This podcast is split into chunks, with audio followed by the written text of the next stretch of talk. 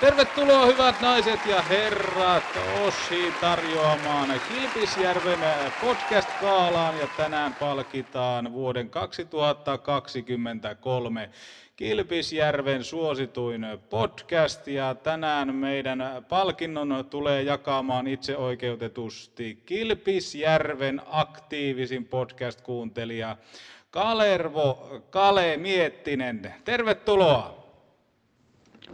No, hyvät ihmiset, on aika palkita Kilpisjärven suosituin podcasti 2023. Ja voittaja on Petopoti. Onneksi olkoon, Olli. Petopodin nesteytyksestä vastaa Oshi. Olipa kerran herra Aihio, joka matkasi Kilpisjärveltä Utsjoelle hei. Sekä sieltä aina Kokkolaan ja Kuhmoon, jossa maalasi väestölle kuvaa pienestä, vikkelästä, nopeasta, vahvasta ja hei, loistavasta koko Pohjois-Suomen jutusta hei. Boomin ansiosta syntyi Euroopan kovin kärppäaiheinen podcast Petopodi. Sisä ja molempiin suuntiin. Saadaan kova kappale ja se. Let's go boys, right away, fight Let's fucking go, let's fucking go, hey. Pihaan on täällä, boys, hey, six, hey. Hyvät takapaine syökkäät, kovat lyökkäät, ja saan kaikki mukaan peli, hei. Sitten mennään, sitten mennään eteen. Tämä on juhlapäivä. Moni voisi sanoa, this is the day of the days. Painetta maalille! Eli focus your energy on essence. Mun lempitermi on 95-50. Kun se pätkii, se keskittyminen 5 prosenttia, niin sit sun ainutlaatuisesta hankituista taidosta opiskelusta on puolet käytössä. Voitko sinä ja sun jengi voittaa? Forget it. Mental skill number three. Hyvä ystävä, keskity oleellisesti. Muista 95-50. Petopodin pelikunnosta huolehtii Mehiläinen Oulu.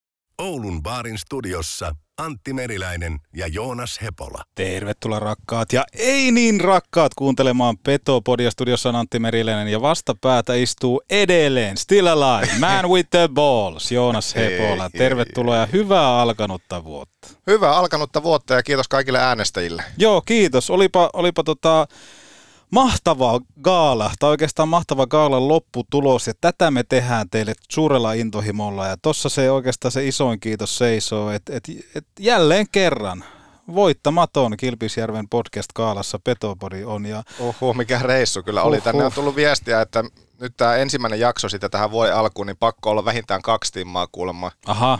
Ja, ja se, että odotukset on kova, että täällä on WhatsApp laulanut oikeastaan koko tuo jouluajan ja uuden vuoden vaihteen kiitos kaikista näistä viesteistä. Mä itsekin tätä kelannut tätä WhatsApp vappiryhmää läpi, että mitä kaikkea täällä on ollut, niin sanotaanko, että vähän laajasta laitaan keskustelut on käyty ja muutamia ääniviestejäkin tuli tuossa joulu- ja uuden vuoden aikana. Otetaanpa sen kunniaksi Oshi kuplivana tölkissä auki. Pikkusen energiaa tähänkin lähetykseen, että saadaan edes jonkin mittainen. Joo, tota, muistatko vielä Petopodin WhatsApp-numeron? En, 041 oliko? No, no 041 571 7265. Ja toi Petopodin WhatsApp-ryhmä, mistä Hepola tuossa jauhaa ja länkyttää, niin sehän tarkoittaa sitä, että jos haluat mukaan ja kimppa kiinnostaa, se on ilmainen kimppa vai ootko ottanut siitä jonkunnäköistä kuukausi? Il, ilmanen on. Ilmanen on. Ja tota, syötät luottokortin numeron, no ei vaan, laitat WhatsAppissa viestiä ää, numeroon 041 571 7265 ja sanot, että kimppa kiinnostaa tai haluaisin mukaan tuohon Petopodin WhatsApp-ryhmään, niin siellä on aika paljon vertaistukea ja siellä on ihan hyvin porukkaa nyt jakamassa ajatuksia ja kyllähän tässä Petopodinkin lomaan aikana on tapahtunut vaikka minkälaista, niin voisi kuvitella, että siellä myöskin keskustelu on käynyt nimenomaan näissä niin kuin ajankohtaisissa aiheissa no, aika kovan. Kyllä, ja nyt piti ihan katsoa, että kuinka paljon meitä täällä jo tällä hetkellä tässä Vapissa on, niin 2500 jäsentä on mm-hmm. tällä hetkellä. Kaikki, käsittääkseni nyt kaikki, ketkä on viesti laittanut, että mukaan haluavat, niin on tänne keretty jo hyväksyä, ja jos ei ole, niin laita viesti uudestaan. Aina välillä sattuu olla, että kun, jos on joku miljoona viestiä tullut siinä välissä, niin siinä sitten saattaa joku viesti mennä niin sanotusti ohi, mutta kaikki, ketkä tähän mukaan haluaa, niin tietenkin mukaan otetaan. Ja, ja tuossa esimerkiksi eilisenkin aikana, niin montakohan sattaa viestiä tuossa nyt sitten oli kaikkinensa. Joo, toi on kiva ja varmaan just niin kuin pelipäivänä, etenkin peliaikana, niin siellä tulee aika paljon. Se on vähän niin kuin tuommoinen modernimpi versio Twitteristä. Toisaalta se, että jokainen on siellä omalla numerollaan ja henkilökohtaisella numerolla, niin se on myöskin ehkä vähän semmoinen, tulee semmoinen fiilis, että on oikeasti ihmisten kanssa tekemisissä, että siellä nyt varmaan aika paljon, tai oikeastaan aika vähän sitten taas toisille kettuillaan. Niin, eikä toivottavasti ei kettuiltaskaan, että sellainen pos, mentäisiin posin kautta, niin se olisi kaikista parasta. se on juuri näin. Ollaan positiivisella asialla liikkeellä, niin ja just tuo, että vertasit tuohon, että onko se nyt sitten versus Twitteri X tai jotakin, versus kanssa varmaan tyyliin kuin teksti-TV, että mm. oikeasti se, että kun pelipäivä on liikkeellä niin, ja käynnissä, niin ei, ei hirveästi tarvitse edes lähteä, jos ei paikan päällä tai jostakin kato peliä, niin se, että se tulospalvelu kyllä aika lailla se, selviää täältä, että jos ei ihan sitä numeroita täällä ole taulussa, niin, niin ainakin sitä tilanteesta ja tilanteista puhutaan täällä.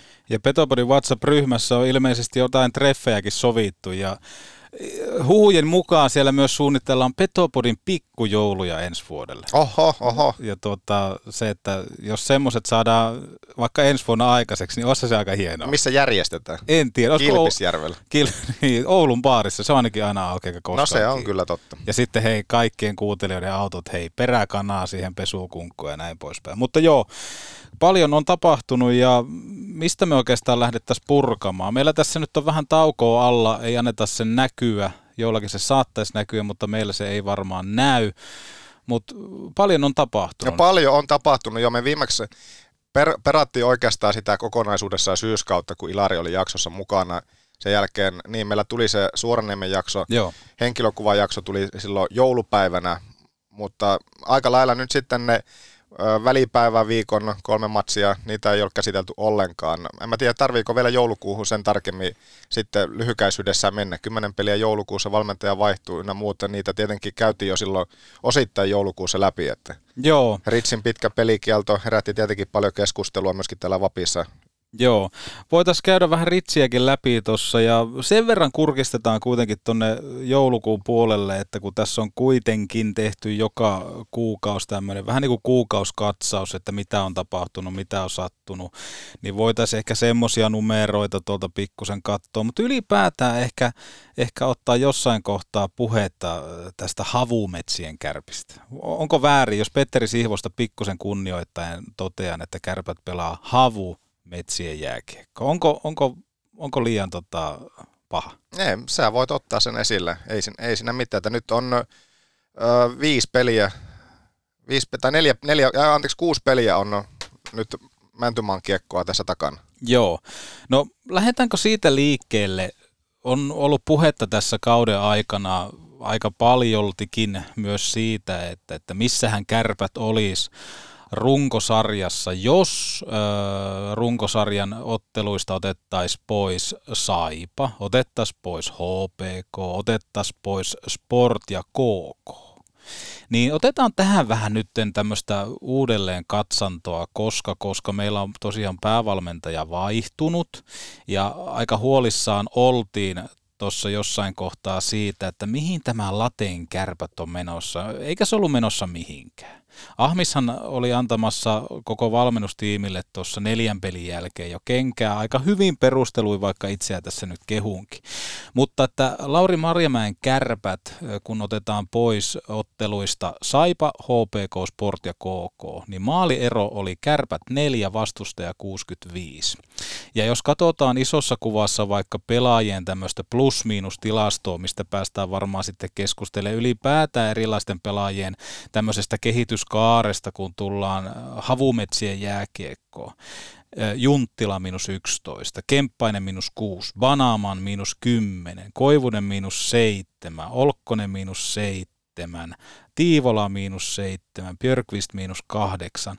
Tämä lista näiden miinuspelaajien, pakkaspelaajien lista on ihan älytön. Ja kuten on sanottu aikaisemmissakin jaksoissa, Anttila, plus yksi, Antti Roiko plus seitsemän, Hyry plus viisi, Ohtamaa plus kaksi. Neljä pelaajaa suoriutui joukkueita vastaan mistä, mihin ei lukeudu siis Saipa, HPK, Sport tai KK plusmerkkisesti. Ja toi piste sarake, mitä tuosta pystytään katsomaan, niin se oli todella vähäinen näitä NS-kärkijengejä vastaan. Mutta, mutta mennään tähän hetkeen. Ja tämä on ollut oikeastaan mukavaa, että kun Havu on päässyt päävalmentajaksi tässä kohtaa, kun vastassa on ollut ihan tämmöisiä niin kuin koviakin joukkueita. Okei, siellä on Jyp kaksi kertaa ollut tässä kohtaa, mutta tarkoin, tarkoitan sitä, että siellä on ollut pelikanssia, siellä on ollut TPStä, siellä on ollut tapparaa. Ja nyt kun me aletaan katsomaan tätä listaa täältä Ahmiksen Excelistä, missä ei siis ole laskettu mukaan Saipa, HPK, Sport tai KK, niin maaliero on Kärpille 23 ja vastustajalle 15. Ja kun tullaan tähän plus-miinus-tilastoihin. Junttila plus 2, Kemppainen plus 3, Panaman plus 4, Koivunen plus 3, Tiivola plus 1, Turunen plus 5, Kivistä plus 4, Anttila plus 3, Antti Roiko plus 1, Hyry plus 2, Ohtamaa plus 6. Lista on aika pitkä plusmerkkisten pelaajien. Ainoastaan Paaso on miinus ykkösellä ja Ritsi miinus ykkösellä. Eli kahden sormen taktiikalla mennään siinä kohtaa, että miten pelaajat suoriutuu NS näitä kärkijengejä vastaan. Onhan tossa iso. On, ja mieti sitä, että jos tässä kauan puhuttiin kanssa tämä tilastofakta, että jos vastustaja oli tehnyt kaksi maalia tai enemmän, niin kärpät tyyli ei ollut voittanut kertaakaan, niin mentiin pitkän pätkän. Mutta mm-hmm. nyt sen jälkeen sitten neljä viimeistä peliä, jos kärpät on tosiaan iskenyt sen, no viisi maalia per peli, niin mikä se tehokkuus tässä nyt on ollut viimeisten kierrosten aikana? Järkyttävän kova. Kärpät on ollut todella tehokas. Joo, järkyttävän kova. Et, et, jos... Osittain tietenkin se on myöskin maksanut, että on paljon mennyt okei okay, myöskin omiin, mutta sitähän tässä just paljon on puhuttu, että semmoinen tunne siellä näkyy ja se, että no okei, on vähän räpsähellyt sitten niin kuin omaankin päähän, mutta se, että jotenkin tuntuu se, että jos vaikka nyt peilaa vaikka tuohon eiliseen jyppipeliin, että kärpät iski viisi maalia 12 minuuttiin, mm. vaikka niitä takaiskumaalejakin ok nyt sitten siinä eilisessä pelissä jyppikin onnistui tekemään, niin ainakin itselle jäi semmoinen fiilis myös siitä pelistä ja monesta muustakin nyt vimppapeleistä, että ei semmoista niin kuin suoranaista hätää nyt kuitenkaan loppujen lopuksi ollut. Joo, ei hätää. Ja ylipäätään se mahdollisuus nähdä jääkekossa se, että mitä jos me äh, tehtäisiin maaleja, eikä vaan koko ajan koetettaisiin puolustaa niitä, niin toki maali odottama on kasvanut sinne kärppienkin suuntaan vastustajan, vastustajan vuorolla, mutta se, että, että jos mietitään Lauri Marjamäen jääkiekko, joka on lähtökohtaisesti niin puolustusorientoitunutta, ja Ville Mäntymähän on sanonut, että aika paljon mennään samoilla resepteillä. Toki ne on tuotu tiettyä karvauspelaamista ja halutaan antaa energiaa sitä kautta pelaajille, niin kyllä se vaan on jotenkin aistittavissa tuosta Oulun kärpistä tällä hetkellä, että lisenssi on leimattu ja siinä lukee, että saa pelata.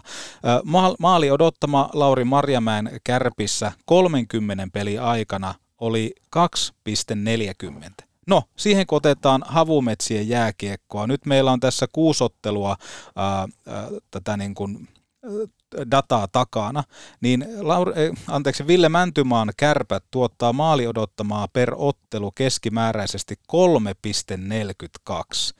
Niin puolitoista kertaisen määrän. Niin, se ei ole sattumaa, että okei, me, meidän pitää aina ottaa se dataa, mutta meidän pitää ennen kaikkea seurata sitä pelaamista, niin kyllähän toi vaan vahvistaa sitä, että sinne hyökkäyssuuntaan on nykyään lupaa mennä. Ja kyllähän se näkyy pelaajista. Kyllä se näkyy ja se, että jos se maali odottama on kolme ja puolen luokkaa ja kärpät on tehnyt viittä maalia per peli nyt tässä viimeisiin neljään matsiin, niin se, että siellä, siellä on nyt sitten alkanut myöskin, aina puhutaan, on se jo on vähän klisee se, että silloin kun onnistuu, niin sitten alkaa pomppiin, niin onhan tässä alkanut sillä pikkuhiljaa myöskin pomppimaan ja ihan oikeutetusti.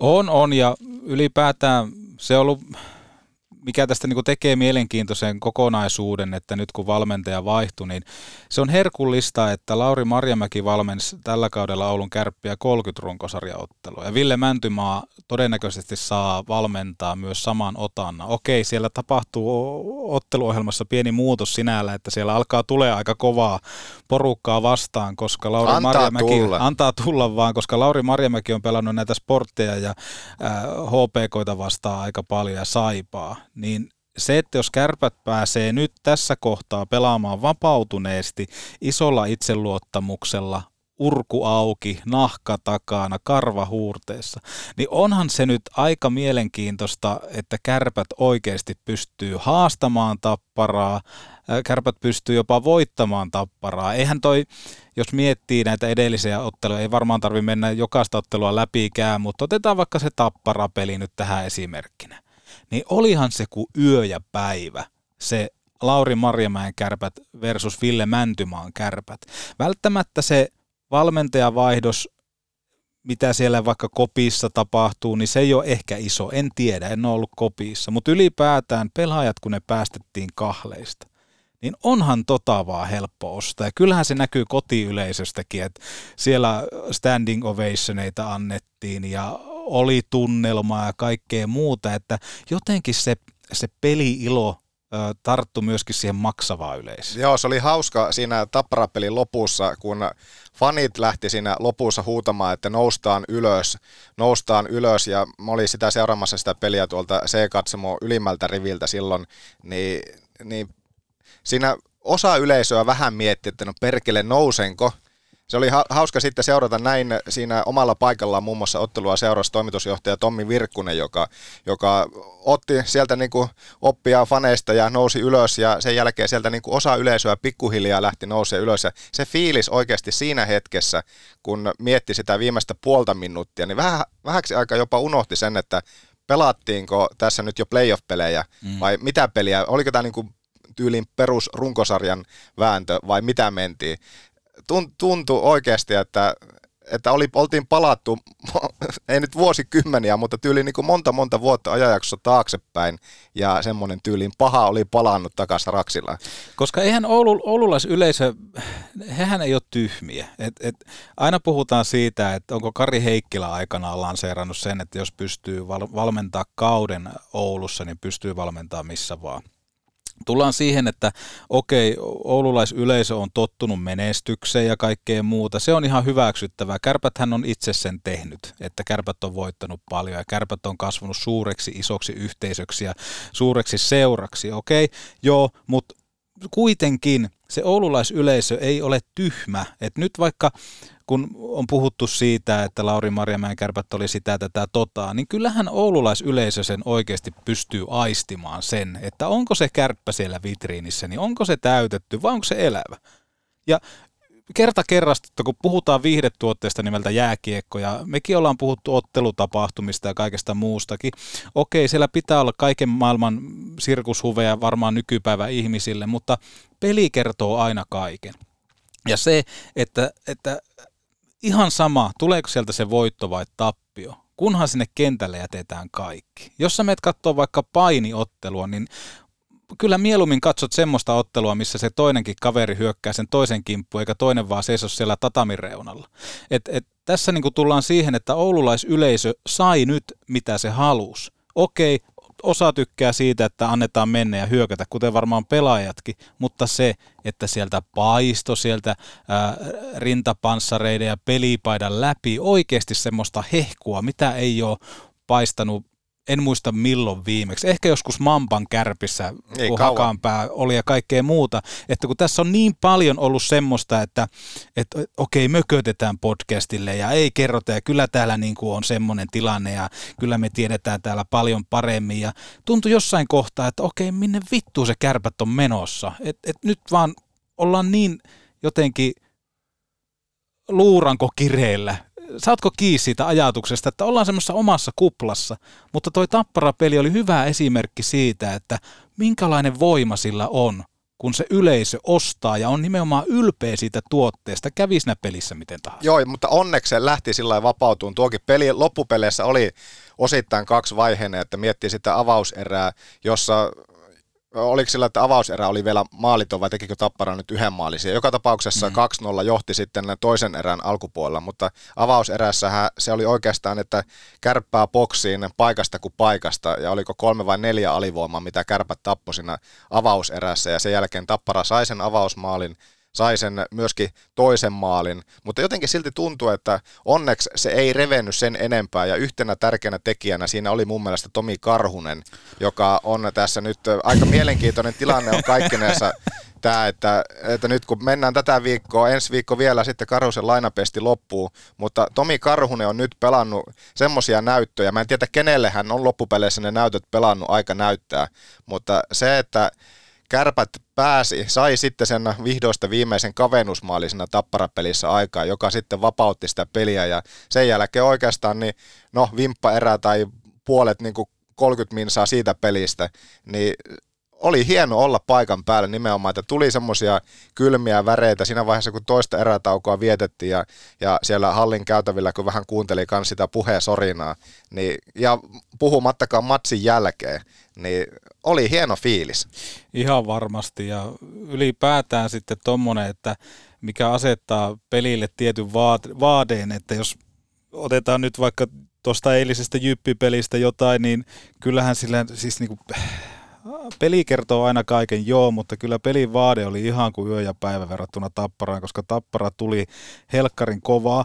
Ja ylipäätään siitä, että kun kärpät joutu boksiin sinne tänne tonne, niin näitkö kertaakaan, että Ville Mäntymaalla olisi ollut asiaa päätuomarille sen tapparapeli aikana? No nyt täytyy sanoa, että suoranaisesti en siihen kiinnittänyt huomiota, mm. mutta veikkaan, että ei. Niin.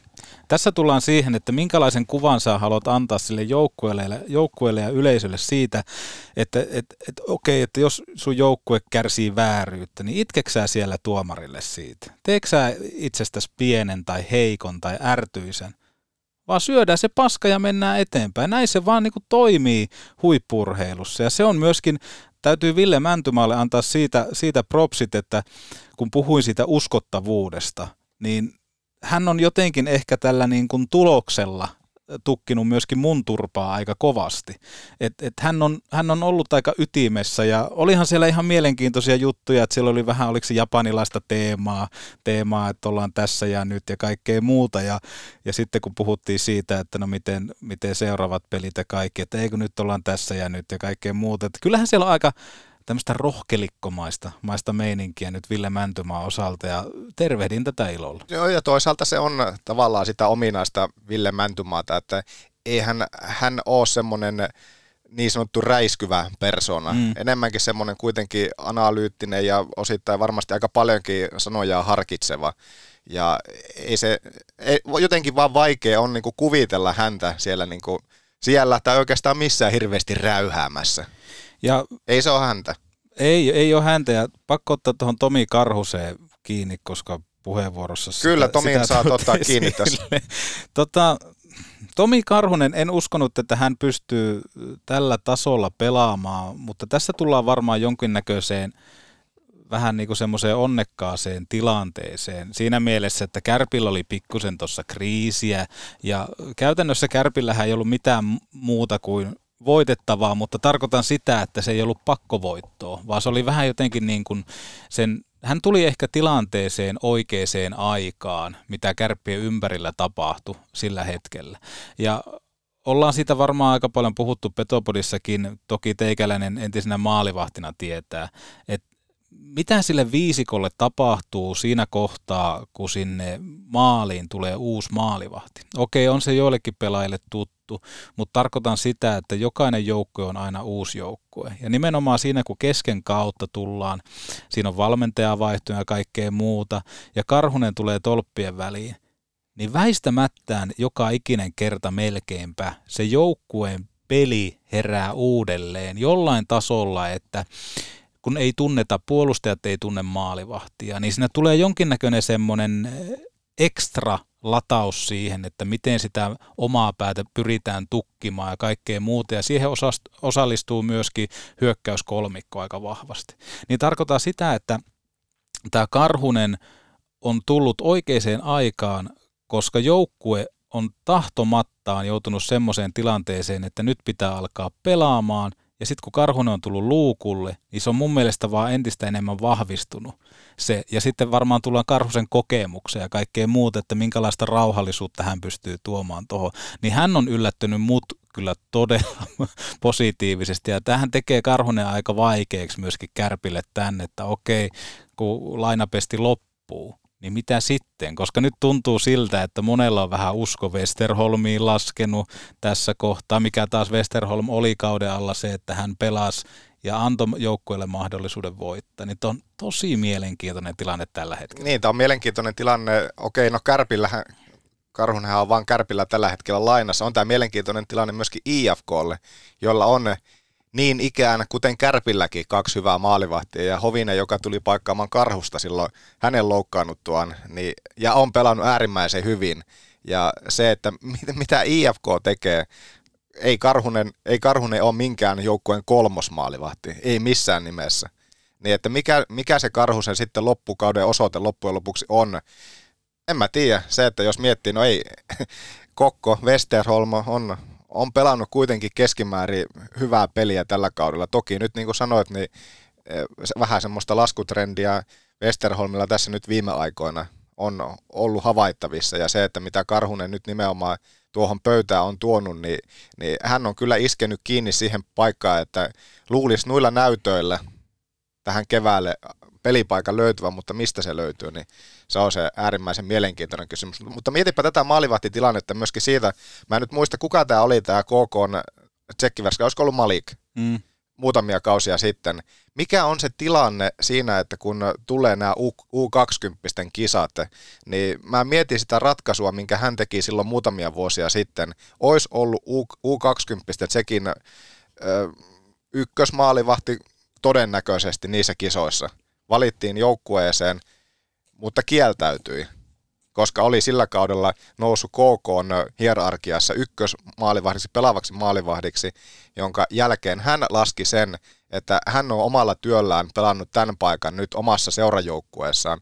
Ja jos hän tässä kohtaa nyt lähtee omalta tontiltaan, omalta työpaikaltaan pois kolmeksi, neljäksi viikoksi, onko hänellä, häviääkö hän sen työpaikkansa siinä, minkä hän on, työn hän on tehnyt arjessa omassa seurajoukkueessa, jos on yhtäkkiä neljä viikkoa pois. Hän teki silloin sen ratkaisun, jos tämä nyt oli Malik, ja muista nimeä oikein, mm. niin hän ei lähtenyt kisoihin, joka siinä vaiheessa tuntui jotenkin sillä vähän oudolta ratkaisulta, mutta loppujen lopuksi, kuinka järkevä ratkaisu se sitten on, kaiken kaikkiaan onkaan, että pystyt kieltäytymään maajoukkuetehtävästä koska työhän on kuitenkin sitten siellä seurajoukkueessa. Siinä on vähän semmoista työnarkomaanin vikaa jollain tasolla. Ja... Ei, mutta mieti oikeasti nyt tätäkin se, että Niklas Kokko, loistavia pelejä liikassa tähän mennessä, Westerholm syyskaudella erinomainen kärppäjoukkueessa. Sen jälkeen tässä tapauksessa nyt Kokko lähtee U20 siinä, on siellä tänään paljon vartijana, toivottavasti pelaa Jenkkejä vastaan, niin kuin varmaan pelaakin, ja, ja on pelannut hyvää turnausta, vaikka, vaikka siinä ne alku Kanada Saksa-pelit, niin, niin Saksa-pelistä nyt polemiikkia paljon sieltä nousikin, mutta se, että hän tällä hetkellä tarkastelee osittain tätä kärppätilannetta, maalivahtitilannetta Göteborgista käsin.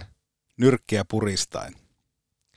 Ei ole henkisesti välttämättä se, että kuinka, kuinka pitää sitten myöskin henkisesti, henkisen puolensa niin paketissa siinä, että okei, hänen keskittyminen on tällä hetkellä ihan täysin siellä U20 ja välieräpelissä, mutta se, että vastaan tulee se tilanne, että hän saapuu Ouluun, okei, onko, jos Karhunen onkin vielä kopissa paikalla, ja kuka se on sitten se pelaaja, maalivahti, jolle, sit, jolle sitä pelipaikkaa ei loppujen lopuksi löydykään. Toi on mielenkiintoista ja just se, että Karhunen oikeastaan nakkaa äyskärillä vettä vaan vajoavaa laivaa sinällään, että koittakaapa soutaa tästä sitten rannalle, kun hän tästä lähtee jossain kohtaa. Et... Niin, eikä jossain kohtaa, vaan viikon päästä. Niin, niin mutta se, että kun miettii sitten taas vaikka Niklas Kokkookin, niin hän on pelannut niin hyvin, että se olisi tyhmää, että kärpät laittaisi hänet vaikka jonnekin mestikseen. Sitä ei jaksa uskoa. Että tullaan nimenomaan siihen, että kenen, kenen reviirille tässä kustaa, niin sehän on Niklas Westerholm kerta kerrasta. Että mä en näe Tomi Karhusta ehkä Niklas Kokoon kilpailijana syystä, että Kokko on joutunut sinne tai päässyt sinne MM-kisoihin, mutta ehkä tässä niin kuin Westerholmin kannalta tilanne on vielä enemmän kriittinen, että mitä sitten, kun tota toi lainapesti päättyy ja toi karhu lähtee tuosta pois, Nikke tulee siihen vierelle taas, hän on lähtökohtaisesti ykkösveskari, niin se, että se onnistumisen tuska on varmaan mittaustasolla aika korkealla, kun hän lähtee sitten uuniin ja miten siihen reagoi joukkue. En tiedä miettiikö joukkueen tätä sen enempää, mutta ylipäätään, että jos kärpät on saanut sen höngän päälle, nimenomaan silloin kun Karhunen on maalissa, niin tosi mielenkiintoista on, että sitten kun Kokko palaa, niin onko Kokko vähän niin kuin meidän ykkösveska sitten? Onko Kokko uusi Karhunen? Niin, mieti, mieti no jos nyt tässä puntaroja mietitään, niin Kokko Karhunen, olisiko kiva nähdä sillä Oulun pojat? Ois totta kai, siis ainahan me ostetaan Oulun poikia enemmän kuin muita. Ja, ja Kärpissä on aina ollut hyvällä tasolla se ö, omien poikien, poikien tota, määrä noissa joukkueissa, mutta kyllähän toi on aika ilkeä paikka myöskin Westerholmille. Että mieti, kun Myllykoski sitten astelisi jossain kohtaa koppiin ja sanoisi, että ollaan vähän mietitty, että että tota, varmaan agenttikin on sanonut sulle näitä asioita, että mietitään sulle vaikka lainapestiä jonnekin muualle. Niin kyllähän se on, hänelläkin kuitenkin sopimusta aika paljon tuossa jäljellä vielä, että en, en jaksa uskoa siihen, että Westerholmia tuosta laitettaisiin mihinkään, mutta kyllähän Karhunen tekee tämän päätöksen aika kovaksi. Niin, se on nimenomaan se, että jos Karhunen olisi tyylin epäonnistunut, niin, niin se olisi vaan helppo jatkaa siitä, mihin viimeksi jäätiin, että kiitos, kiitos visiitistä, nähdään. Niin ja, sit, niin ja sitten kun mietitään vielä sitä, että, että silloin kun Karhunen tuohon tuli, niin olihan meilläkin se odotusarvo siitä, että, että Westerholm pelaa varmaan aika paljon pelejä. Mutta nyt se on vähän kääntynyt siihen, että, että itselläkin tulee se, että jes, että Karhunen on jälleen luukulla, että onpa mukava nähdä. Ja se on, ja se sit näin varmasti suurin osa tällä hetkellä mm, miettii. Kyllä. Ja, kyllä. ja sehän oli se Karhusen eka peli, minkä hän pelasi Turussa, mm. niin kolmen pelin viikko, niin se oli ihan selkeä, selkiö, että jonkun pelin hän niistä pelaa. Ja se, että se Turun peli antoi hänelle sitten paikan pelata seuraavassa pelissä myöskin Tapparaa vastaan. Se meni miten meni jälleen sitten Jyväskylässä Jyppiä vastaan ja todennäköisesti pelaa ainakin jommankumman pelin mm. sitten näistä satakunnan peleistä loppuviikolla. Että on, on, on nämä mielenkiintoisia juttuja, mutta tässä nyt täytyy jotenkin se, että miettiä, että kuinka hyvän syyskauden Westerholm on kuitenkin pelannut nyt jos vaan miettii joulukuuta, niin on vähän semmoinen häilyvä kuva, että, että tässä nyt trendi on jossakin kohtaa ollut laskeva.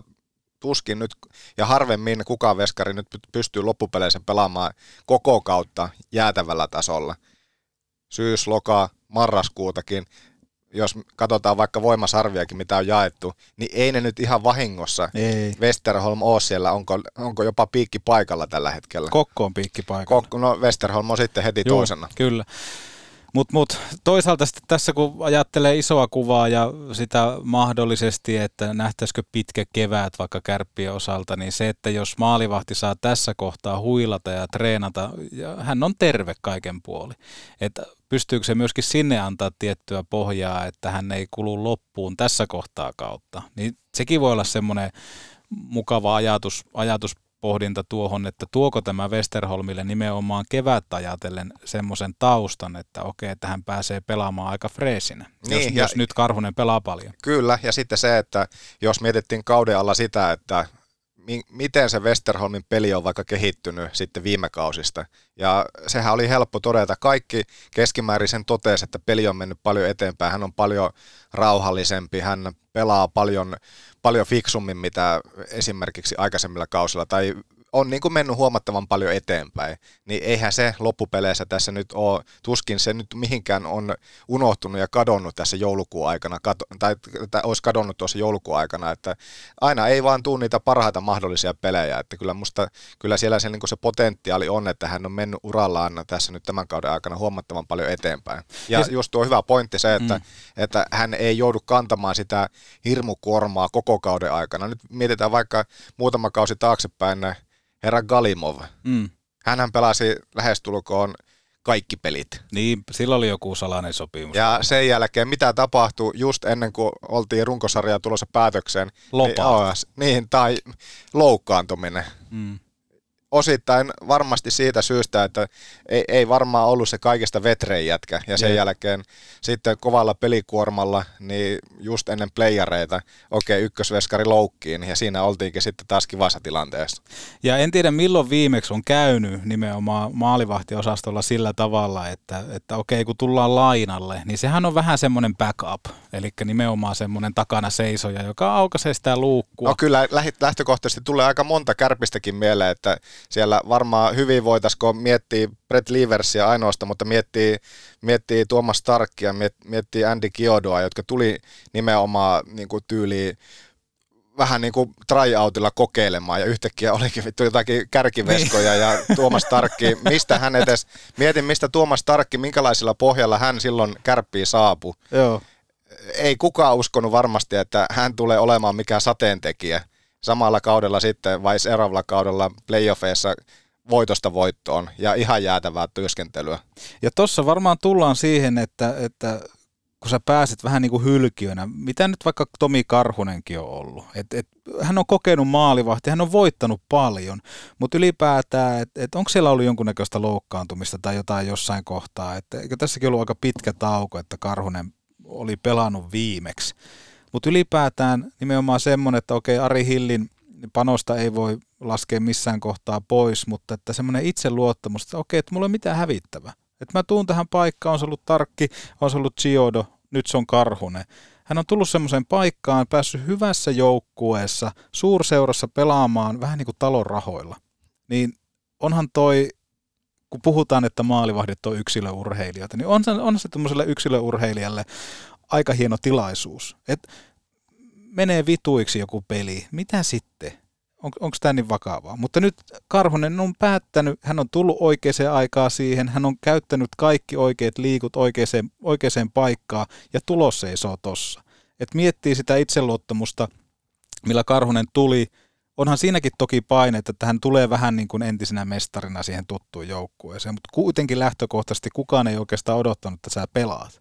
Mutta sitten kun sä pelaat ja sä pelaat tolla tasolla, sulla on ihan järkyttävä itseluottamus, niin se tekee tästä niin mielenkiintoista. Ja kyllä se varmasti paljon helpottaa se, että se on nimenomaan tuttu ympäristö. Mm. Se, että jos, jos olisi lähtenyt jonnekin tyyliin Kiinaan pelaamaan, missä hän on kanssa pelannut, niin onhan se varmasti vähän erilainen se, että kun kaikki on lähtökohtaisesti uutta ja outoa, niin se, että kun on Raksilan, Raksilan areenan tuttu miljöö taustalla, niin, niin kyllä se varmasti semmoista, se tuttuus on osittain kanssa auttanut häntä.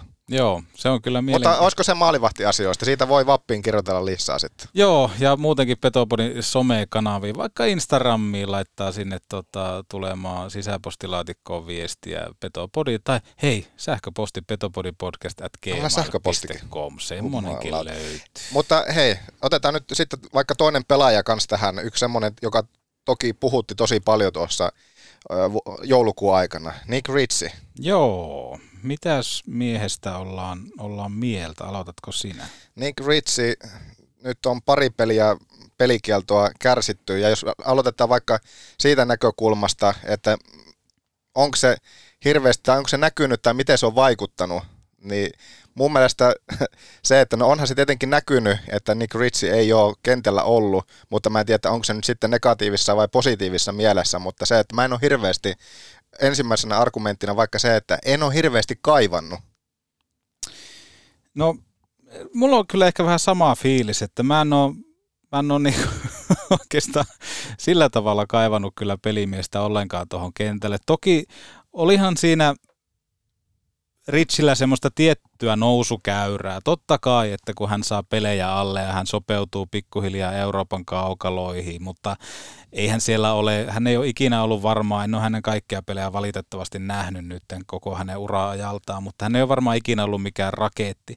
Mutta se, että, että jos miettii Nick Ritchieä, että, että minkälaiseen rooliin hän tuossa tulisi vaikka Oulun kärpissä, niin tuolla vauhdilla, tuolla myskäämisellä, tuolla väkivaltaisuudella, niin lähtökohtaisesti hän olisi vähän semmoinen pelote. Ja nyt hän on pelannut jossain ykkös-kakkoskentissä, missä kuitenkin se tulosvastuu on aika kova. Niin eihän hän sinne suuntaan pysty tuomaan millään tasolla semmoista ratkaisukykyä, millä hän pystyisi esimerkiksi vaikka luomaan paikkoja tai tekemään maaleja. Et mä en näe siinä semmoista, semmoista etupelaajaa. Mut... Mutta mä heitän tämmöisen, että onko, oliko tuo asettelu tavallaan sitten, toki hän on tietty sen kaliberin pelaaja, että kärkikentti tietty, mutta se, että jos miettii sitä, että millä tos, missä tosiaan fyysisessä kunnossa hän tänne Ouluun saapui, niin se, että hänet lyötiin heti saman tien sinne niin kuin tulosyksikköön tekemään, tekemään sitä tulosta, joka kyllä se vaan nyt niin kävi, että, että se vähän sekoitti sitten muidenkin jätkeen peliä siinä, että sai vähän pelata sitten omaa niin kuin kaverin ruutua sitten sen lisäksi, kun Nick Ritchiehän nyt ei keskimäärin hirveästi hyökkäyksen jälkeen, niin jos hän ei joka toinen vaihto, hän harvemmin kävi edes omalla puolustusalueella, vaikka olisi ollut kuinka pitkä vastaiskuhyökkäys, tai jos tuli alas asti, niin oli eittämättä myöhässä. Niin se, että olisiko häntä pitänyt ajaa sisälle eh, eri tavalla, ja se, että olisi otettu vaikka sinne vaikka sitten ylivoimaan jonkinlaiseksi aseeksi ja pikkuhiljaa sitten tuoda sisään kun, toisin kuin se, että heti kärkiyksikköön ja vauhti ei riittänyt ja todettiin, että että kuseessa tavallaan niin kuin sen suhteen ollaan. Niin, just tämä ajattelu, että pelaamalla kuntoon ja hirveät odotusarvot varmaan itselläkin siinä, että mitä nyt pitää onnistua. Ja aina kun tullaan Pohjois-Amerikasta, niin pitäisi yhtäkkiä, hänenkin pitäisi muuttua tehopelaajaksi, nimenomaan sille, että hän olisi kiekollisesti, jos se, kyllähän se näkee niistä käsistä, että hän on mitään muuta kuin tappamista varten tehty osittain eri mieltä, koska se, että kyllä hänen nimenomaan sen, millä hän on nyt pystynyt ja pysty tuossa pelaamaan, niin kyllä mä ihastelin sitä tavallaan sitä päätä ja käsiä siinä, että hänellä on se älykkyys pelata kiekkoa eteenpäin nopeilla yhden kosketuksen siirroilla, että hän varmasti kyllä lukee sitä peliä keskimäärin hyvin, koska hän pystyi monta kertaa antamaan sen pienen syötön tai nopean syötön yhdellä siirrolla eteenpäin. Mutta ongelma on just siinä se, että kun jalka ei liiku yhtään. Mä oon taas eri mieltä tuosta kiekollisesta osaamisesta, että mä en näe siellä kyllä yhtään minkäänlaista variaatiota. Ja just se, että, että kun puhuit tuosta vaikka omiin tulemisesta ja kaikesta muustakin, että kyllä se alkaa aika paljon muistuttaa, jos on käynyt joskus lepakkovuorolla katsomassa ikämiesten jääkiekkoa, niin samanlaista kaartelua se aika paljon on ylipäätään puolustuspäähän, mutta sitten kun se kiekko on omassa päässä vaikka kärpille, niin se on vähän semmoista ihmeellistä kaartelua. Ja toki hänellä on, se pitää aina ymmärtää, että hän tulee niin eri eri eh, jääkiekkoajattelutavasta, että mennään ja eikä meinata ja kaikkea muutakin. Ja nyt kun Suomessa peli on paljon taktisempaa, niin varmasti varmasti vie aikaansa ja kaikkea muuta, mutta kyllähän tuossa on niin kuin mielenkiintoisia juttuja, että mikä hänen tulevaisuus Oulun kärpät Oyssä on sitten jatkossa.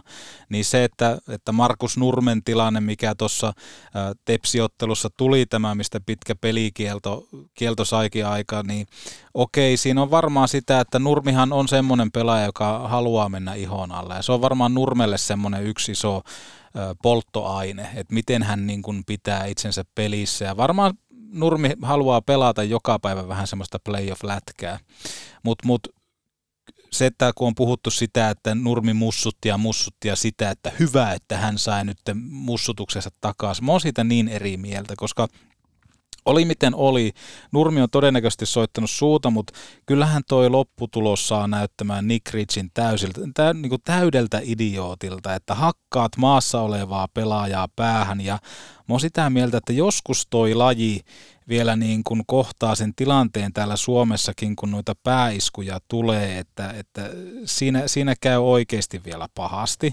Että toi on niin kuin irvokasta, irvokasta, että mulla teki pahaa katsoa sitä, sitä tilannetta ihan vaan siinä, että miten voi joku ihminen, joka siellä kypärän sisässä on, miten se voi olla noin tyhmä? Täysin sama. Kova, kova jätkä voi olla, mutta idiootti ei tarvi olla. Ja tässä tullaan siihen, että et, et mitkä ne on ne Oulun kärppien arvot, tai mitkä ne on ylipäätään jääkiekko SM Liigan arvot. Nythän tuli, oliko se 11 peliä? Paljon se oli se? Kahdeksan. Kahdeksan, ei ollut kahdeksan, 11 peliä. Kenelle? Nick Ritchille. Kahde, Antti kahdeksan peliä, mutta olisi pitänyt tulla, olisi, olet sitä mieltä, että olisi pitänyt tulla vähintään kaksi numeroiset. Ihan ehdottomasti. Eikö se ollut 11 peliä? No oispa ollut. Mun, mun, Oliko se mielestä, vaan kahdeksan? mun mielestä kans yli kymmenen olisi pitänyt tulla kaksi lukemasta. Ai vittu. Kaksi No numeroista. tää tuli kyllä shokkina. En, en, mä muistin, että se oli 11, mutta ei, Näin se aika hänen menee. pelinumerossa 11. Niin, Näin se aika menee. Mutta mut, mut ylipäätään se, että, että okei, jonkun mielestä varmaan niin tämä on playoffeihin tosi hyvä pelaaja.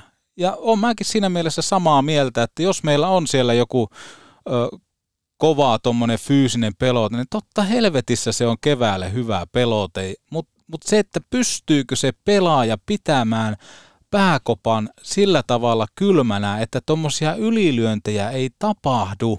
Et onhan tässä nyt ollut juttua muun muassa siitä, että Nick Ritchie on lentänyt Oulun yökerrostakin pihalle. Eli nimenomaan siellä on joku ehkä varmaan tuonut asiaa esille tai jotain ärsyttänyt. Mutta se, että jumalauta, että silloin kun sä edustat tietyllä palkkatasolla tiettyä seuraa, niin sun pitää oikeasti vaan pitää se pääkoppa semmosena, että jos joku siinä mussuttaa, niin sä tiedät nykypäivänä, kuinka helppoa se on, jos sä nykäset jotain vaikka turpaan siellä. Sulla on siinä vähintään 30 tai 40 kameraa ensinnäkin kuvaamassa tilannetta, jakamassa sitä sosiaaliseen mediaan, niin kyllä tuossa puhutaan semmoista, semmoisesta, että semmoinen ammattiylpeys mun mielestä Nick Ritchiltä on tällä hetkellä aika kovasti kadoksissa. Ja se voi olla shokkitila siinä kohtaa, kun se vauhti ei enää riitä NHL ja lähdetään vähän niin kuin hakemaan sitä uutta intoa siihen lätkään, niin nyt on lähtenyt niin väärille raiteille Nick Ritchin osalta kuin olla ja saatte. On todella mielenkiintoista nähdä ensinnäkin se, että et, et miten niin kärpät käy hänen kanssaan näitä asioita läpi. Myllykoskihan sanoi Kalevalle, että ei häntä olla potkimassa pois. Joo, ei, ei varmaan olla. Kärpät varmaan haluaa antaa mahdollisuuden, mutta tämmöisiin ylilyönteihin ei ole oikeasti varaa. Eikä ainakaan, ja ei ainakaan pelikielon aikana, koska se, sitä ei myöskään säännöt Juu. salli, että pelikielon aikana pelaajaa ei voi ulkoistaa. Joo, ei, ei voikaan, se on nimenomaan siellä säännöissä, mutta onhan siinä, että aika paljon siinä joutuu joukkuekin ylimääräistä tekemään, että ilmeisesti tässä tilanteessa, yökerhotilanteessa oli semmoinen, että joukkue oli sitten pystynyt pikkusen ehkä rauhoittelemaan Richiitä siinä tilanteessa. Että kyllähän on, tällä hetkellä hän on varmaan elämässä vaikeassa tilanteessa. Ylipäätään sinne, että pystyykö hän kantamaan oman vetensä. Se on mun mielestä se kysymysmerkki.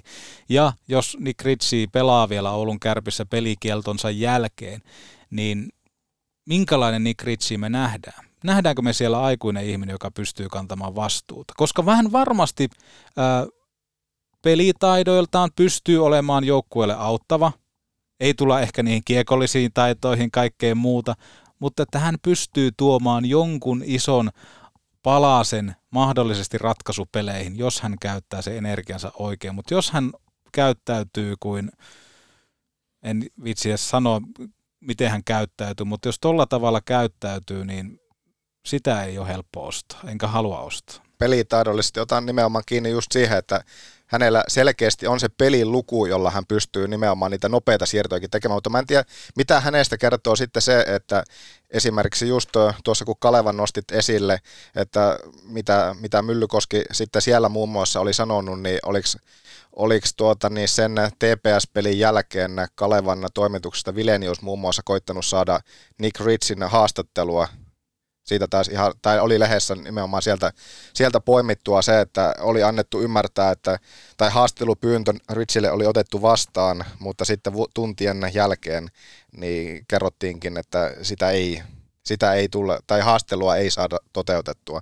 Että miksei myöskään Nick Ritchie ei sitten päivää myöhemmin, kahta päivää myöhemmin, ei ollut millään tavalla tavoitettavissa tähän, että olisiko hänen pitänyt olla –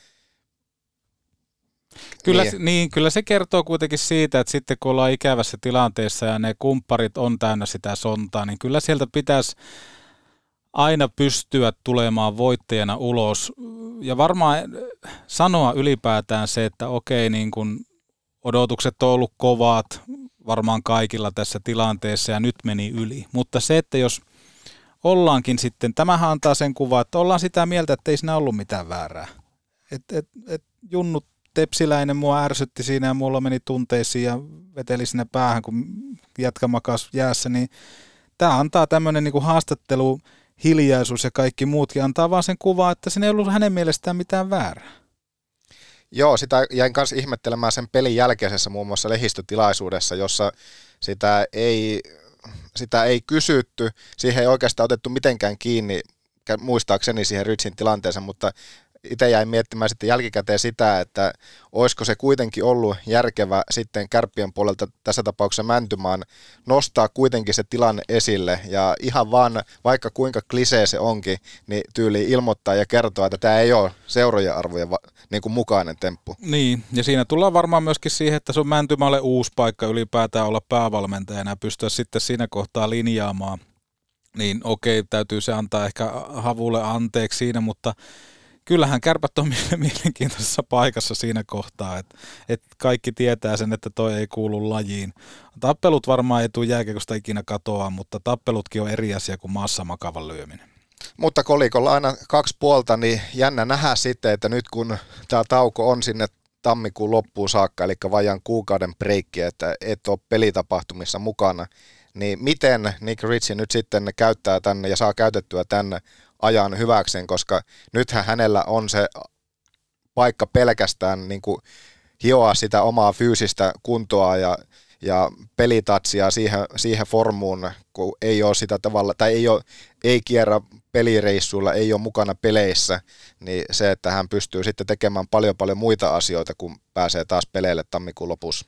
Se on mielenkiintoista nähdä, että millä tavalla tästä tullaan takaisin, koska... Niin ja mihin paikkaan se, niin. että että jos miettii kärppäkoostumuksen, jos nyt maalaillaan se, että kärpät jatkaa tällä raikkaalla, energisellä, tun, niin kuin oikeanlaista, oikeanlaista, oikeanlaista tunnetta pitävällä otteella sinne tammikuun loppuun, jolloin Ritsinkin pelikielto päättyy, niin mihin paikalle sitten hänet loppujen lopuksi lyödään?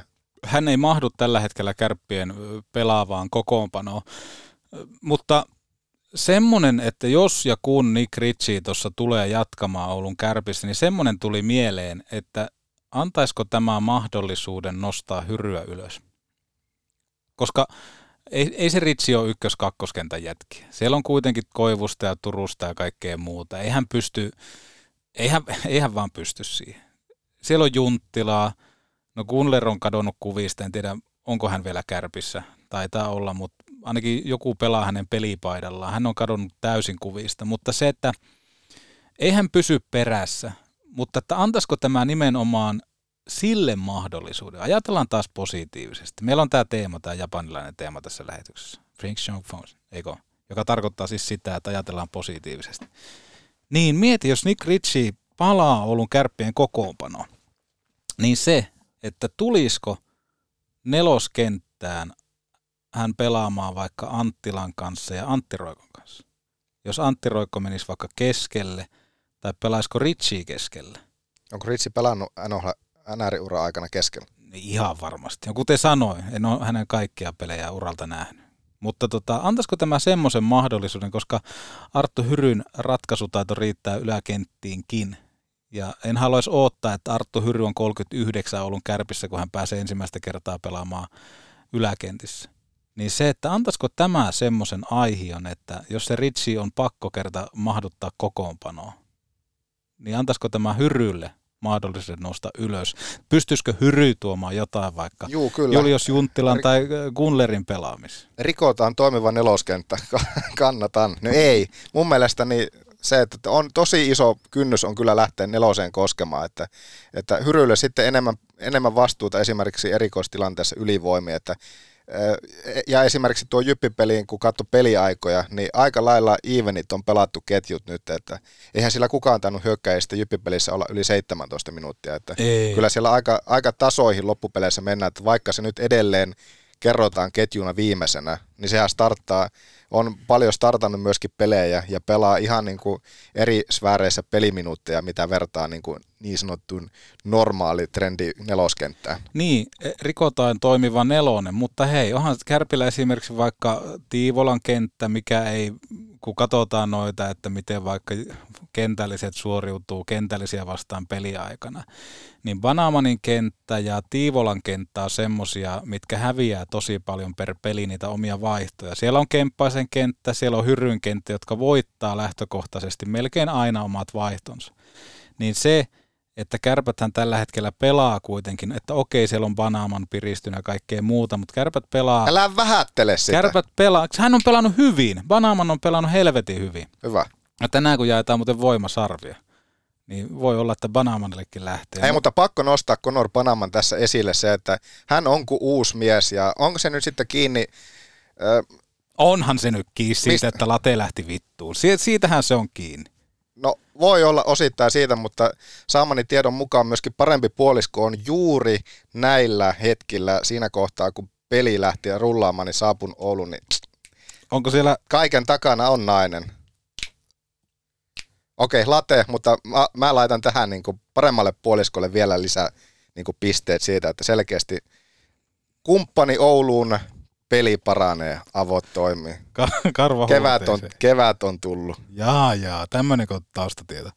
Mutta hei, tullaan siihen Banamanin osalta, että hän, hänestä niinku paistaa se vapaus ja eikö hän Kalevallekin sanonut, että siellä on tosi paljon nyt pelaajat vapautuneet ja enemmän sitoutuneita, kun Late lähti pois. Ja toki ei ollut mitään pahaa sanottavaa Lauri Marjamäestä. Kuka se oli tämä tää raitin käden pelaaja numerolla 11, joka pelasi kauden alussa? Ei, ei, ei, ei muistikuva. Mikä se nimi oli? Mingoja. Niin, Trevor Mingoja. Niin, mä ajattelin, joko unohdit Ritsinkin koko ajan. En, en unohtanut, mutta siis, et, tiedätkö miksi tämä Mingoja lähti kärpistä pois?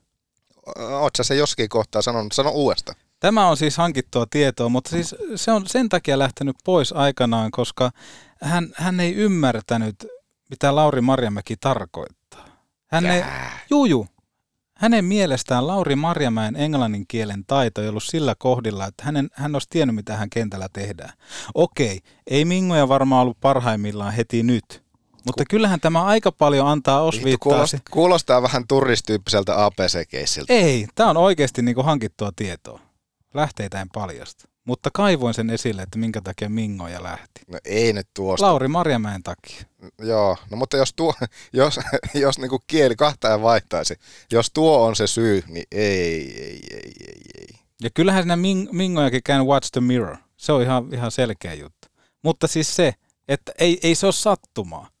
Että mitä, mitä mä sanoin täällä vaikka näistä plus-minus-tilastosta, hei. Näitä kärkiporukoita vastaan. Banaaman miinus kymmenen. Yhtäkkiä no, vanhoja, neljä. Niin, no vanhoja. Niin, hyvä. Korjaustietoihin. Päivitetty tieto. Ja hei, mä annan tämmöisen sulle vielä. Anna. Joka sitten ehkä, no en tiedä meneekö tämäkin kaiken takana on nainen kategoria. Banamanin tehot joulukuussa. 6 plus 3, joista 5 plus 2 Ville Mäntymaa aikana. Mm. Ja missä vaiheessa parempi puolisko saapui Oulu? Juuri ennen ma- maali- maaliputken aukeamista. Niin. Onko kaikkien pelaajien vaimot tullut Ouluun sitten just, just tota, tässä aikaa? Kun tuntuu, että joukkuekin on ihan eri, eri energialla tuolla kentällä. Ja kaikki on huomannut, kun Konoro on alkanut pelaa, niin siitä se on lähtenyt. Eihän tämä johdu Lauri Marjamäestä. Kyllä se johtuu. No niin, kiva. Tulihan se sieltä. Joo. Missä me oltiin? Pitäisikö me ottaa ihan pieni katko tähän? Otetaan pieni breikki ja kerätään rivit kuntoon. Petopodi. Semmonen köyhän miehen THF. Tämä kohtaa muutama kaupallinen ja osa teistä onnikkaasti jo tietää, että minkälainen se putanpullan uusi leipä ruishoikka on. Ja teille, ketkä ette tiedä, niin se on ohut leipä, joka sujahtaa pahtimen kuin kiekkojypin verkkoon. Ja sitä onkin tulossa piakkoin kauppoihin oikein kunnolla. Joten sitten hereille ja ruishoikkaa ostoskoriin putanpulla.fi. Meillä kaikilla se on mielessä. Aamusta iltaan. Joten miksi ei tungettaisi sormia palloon ja lähdettäisiin keilaamaan Ei. Oulun keilahallille. Muistetaan myös, että se ei ole pelkkää keilaamista. On dartsia, on pakopelejä, on biljardia ja on pupin puolella mahdollisuus katsoa vaikka kärppien pelejä tai valioliikaa. Lisätiedot oulunkeilahalli.fi. Moottoriterapia tarvitaan tammikuulle ja sitä saa osoitteesta tarvikekeskusoy.fi. Polar, Winter, Tour, Rovaniemellä 11. päivä tammikuuta ja Oulussa 15. päivä tammikuuta, joten te paikalliset moottorinilot nyt sitä päivämäärää ylös. Eikä unohdeta sitä tosiasiaa, että tarvikekeskus Oyltä saa muutakin kuin kelkkoja. Esimerkiksi retkeilyyn ahkioita. Sinne tavarat mukaan ja ulkoilemaan tarvikekeskus Oy.fi. Ja nyt tammikuussa lopetetaan viimeistään se oman firman tai seuran logon häpeäminen. Otetaan yhteys Sanseriin. Pyydetään tarjous korkealaatuisista ja komeista profiilituotteista ja katsotaan lopputulosta silmiin. Hymyillään ja ollaan nahka takana menossa kohti menestystä. Sanser.fi Tänään on ollut ohjelmassa kyllä vähän alkukankeutta. Niin. Mutta kohta räpsähtää. Kohta räpsähtää, näinhän se on. On kyllä hyviä nuo mainoskatkot. Kukaan on tehnyt? On, helvetin hyviä. Kyllä tuossa on vähän niin kuin tuommoista uuden tuntua. Mutta onko totta, että nyt on alettu pelaa logolle? Ei ole enää hävetty sitä logoa. Niin, onko, onko Oulun kärpät käynyt Sanserilla? Siitäkö se johtuu? Siitäkö Ei se johtunutkaan siitä, että Banamanin vaimo on saapunut kaupunkiin, vaan tyttökaveri. Mutta onneksi saapu. Onneksi saapu. Parempi myöhään kuin ei milloinkaan. kuin ei milloinkaan. Hei, nopea joulukuu katsaus tähän, ihan nopea vaan. Ja jaetaanko me voimasarvia? Käsitelläänkö me eilistä peliäkin pikkusen? Käsitellään. Käsitellään. Mutta hei, nopea joulukuun katsaus, niin päästään tähän tammikuuhun. Kymmenen ottelua, neljä kotona, kuusi vieraissa. Tämä, en edes sano, menee muuten, pidetään kysymykset pelissä. Sanoo. Pisteet 12. Mitä olit sanomassa? Ei kun tarkoitin vaan sitä, että vähän tämä vieraissa pelaaminen varmaan loppuu nyt, kun käydään Sanserilla. Eteenpäin. Pisteet 12 kautta 30, joista Ville Mäntymaa aikana yhdeksän. Aika iso, iso parannus siihen. Maaliero vastustajalle 28-36 numeroin, mutta Ville Mäntymaa aikana Kärpille 19-15.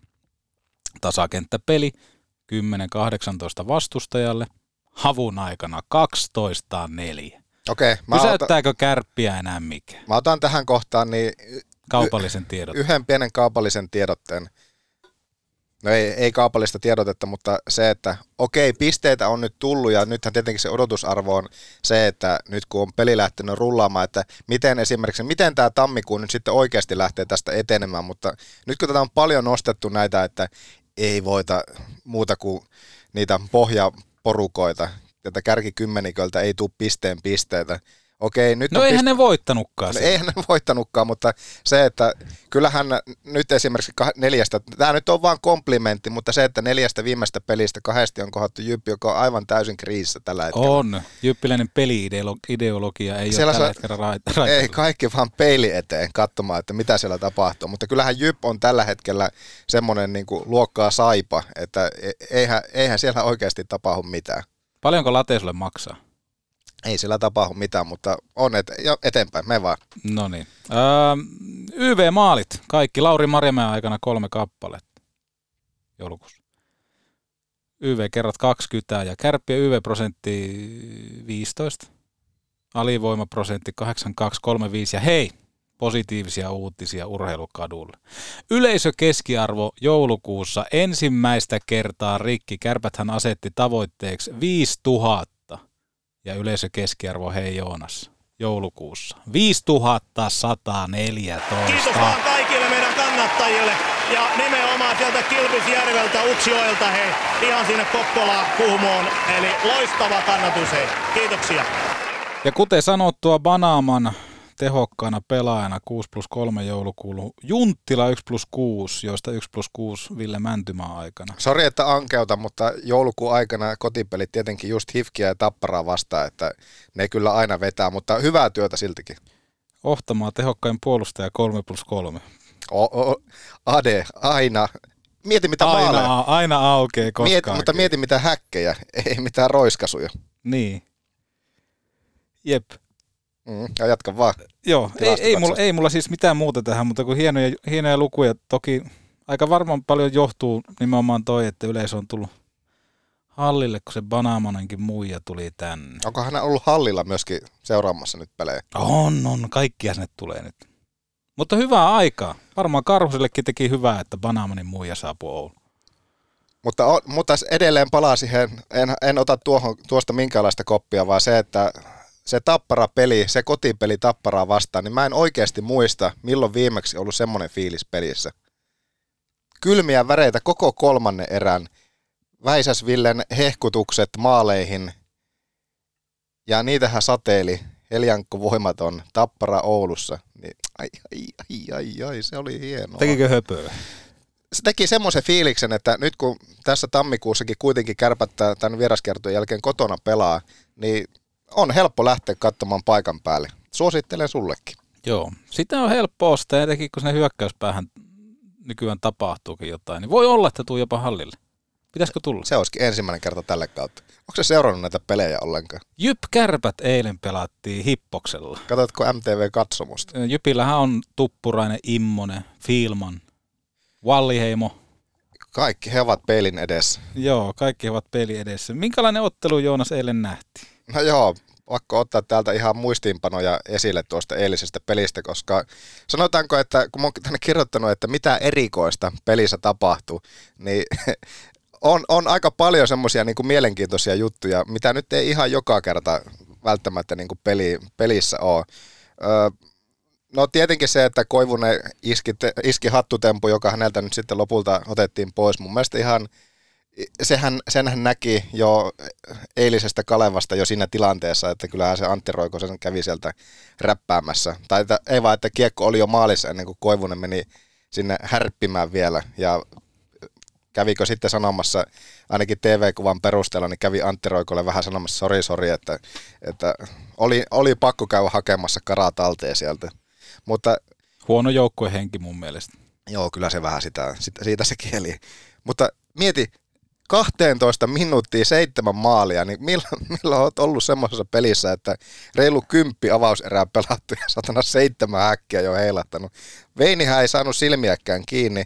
Torjuntaprosentti varmasti yksi Veinin uran parhaita 37,5.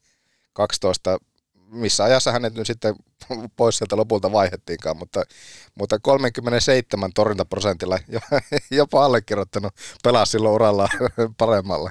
No. Niin, niin huikea startti kaiken kaikkiaan, niin, mutta taisi olla, en, en muista nyt kuka selosti peliä MTV, mutta hieno, Kokko. hieno, hieno tuota, niin, Kokko. Nikke Kokolta hieno tilastotärppi oli siinä, että seitsemän maalia tuohon 12-17 aikaan, niin liikahistorian viidenneksi nopein. Ja oliko nyt tätä 2000-luvulla, ja vai 30 vuoteen nopein, että on räpsähellyt noin paljon. Joo, selkeästi näkee joukkueesta sen, että kun Banamanin muija on tullut Ouluun, että alkaa pelilo löytymään. Ja se on varmaan jakso otsikkoa jo laitettu tässä kiinni nyt. Niin, mutta siis joo, mielenkiintoinen ottelu oli ja kuten sanottu, että olihan se pelin vaade vähän erilainen siihen tapparaa pelin lähtiessä.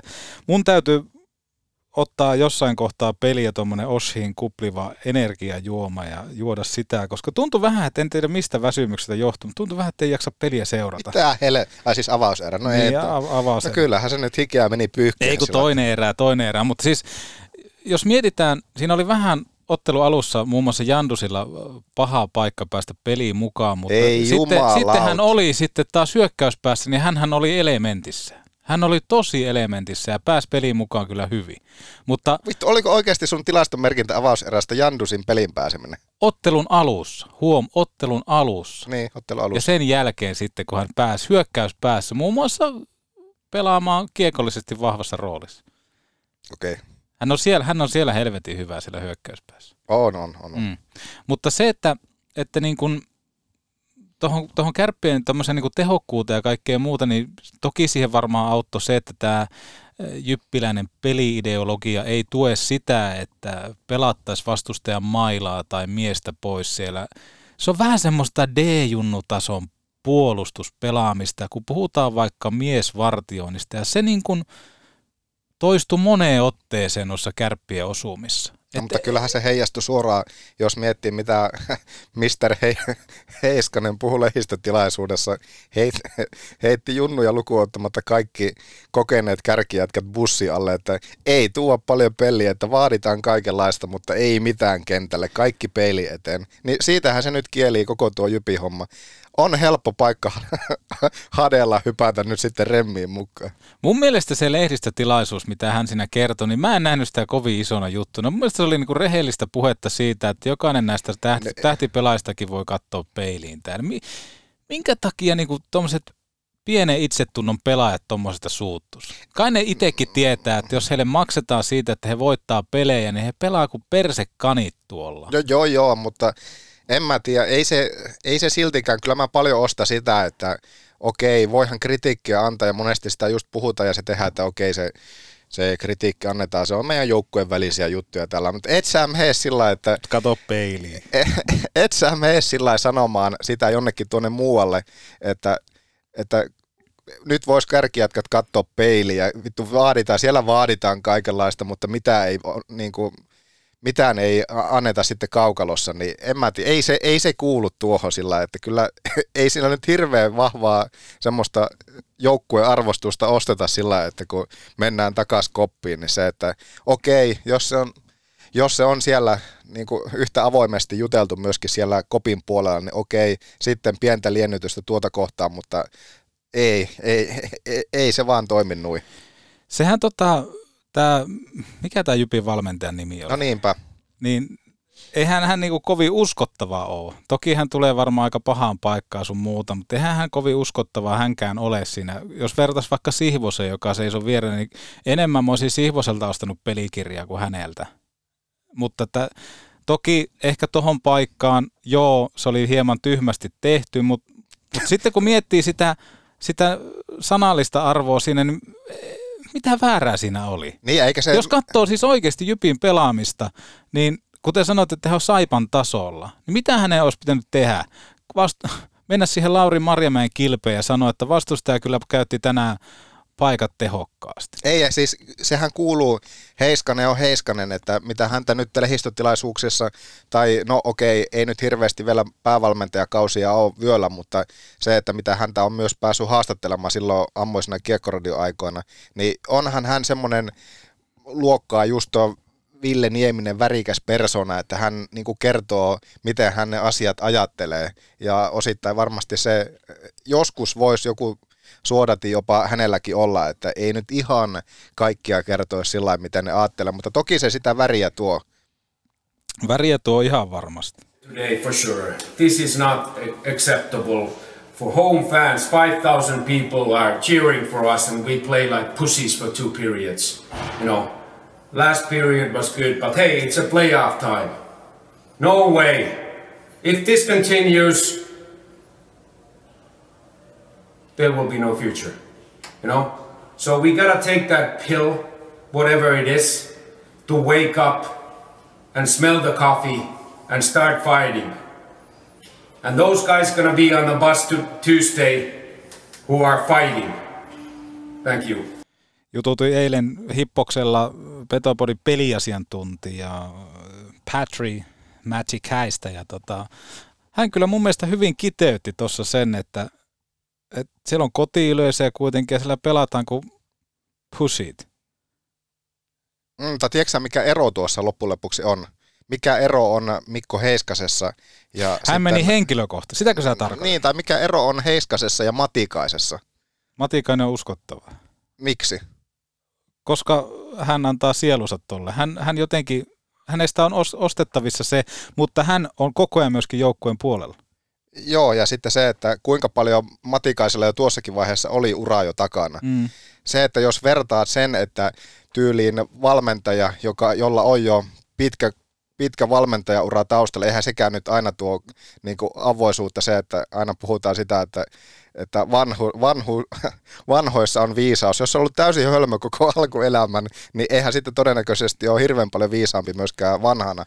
Mutta siis se, että vertaa vaan sitä, että Heiskanen sillä niin kuin kokemuspankilla, mitä hänellä on tähän mennessä, niin en mä, tiedä, en mä nyt lähtisi vertaamaan Matikaisen ja Heiskasen niin kuin toimenpiteitä tuossa, että Matikainen pitkällä perspek- tai niin kuin pitkän uran kokemuksella, niin jotenkin musta tuntuu, että ö, hänellä on niin kuin arvovaltaa myöskin heittää se tuommoisessa tilaisuudessa, mutta miten sitten semmoinen valmentaja, joka on just noussut oman joukkueensa päävalmentajaksi ja ensi, ensitöikseen heittää kaikki pussialle, niin en. Mutta Matikaisellahan tuossa puheenvuorossa on nimenomaan se, että hän puhuu kokea we-muodossa, eli me.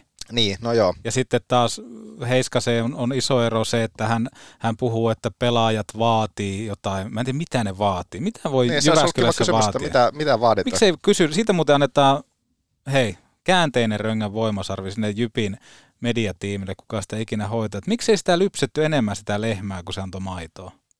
Miksei kysytty, mitä ne on vaatinut? Mm. Se on, se koska, on se koska mulla tuli mieleen, että onko he vaatinut jotain Valtran uusia traktoreita tai jotain muuta. Mitä muuta Jyväskylässä on? Niin. Matsibaari, joku etukuponki tai jotain muuta. Mutta se, että sinällään mun mielestä rohkea veto Jypin valmentajalta sanoo myöskin noin, koska fakta on se, että se viesti menee perille ihan varmasti, Niin, koska no se- sitä siteerataan joka paikassa iltasanomista lähtien, että Jypin päävalmentajalta voimakas veto omiin pelaajiin ja kaikkea muuta.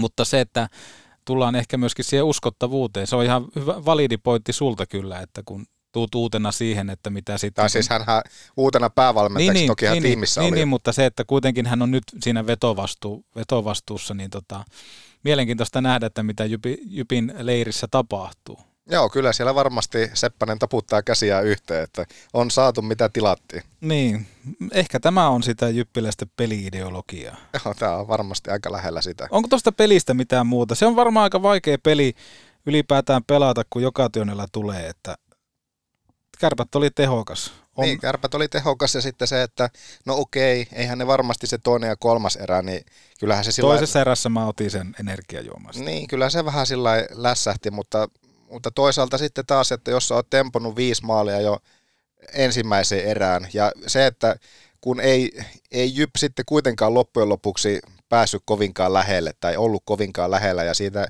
piti huolen sitten herra Karhunen, että, että oli mies paikoillaan niissä, niissä kohdissa, missä ne kopit piti ottaa.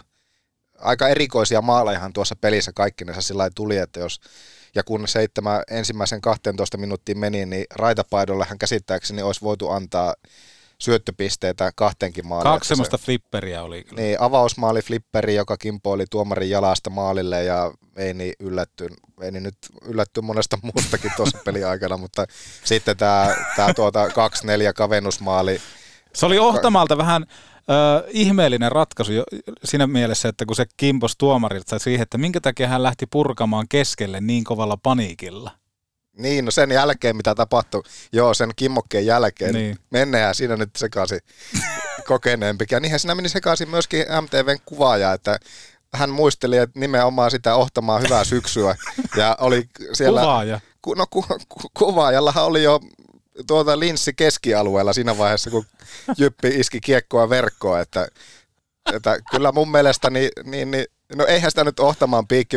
Kyllähän nyt tuomari, et sä nyt voi tuomarina laittaa ränniä kiinni siinä kohtaa. Tai, tai ei, ei toimi.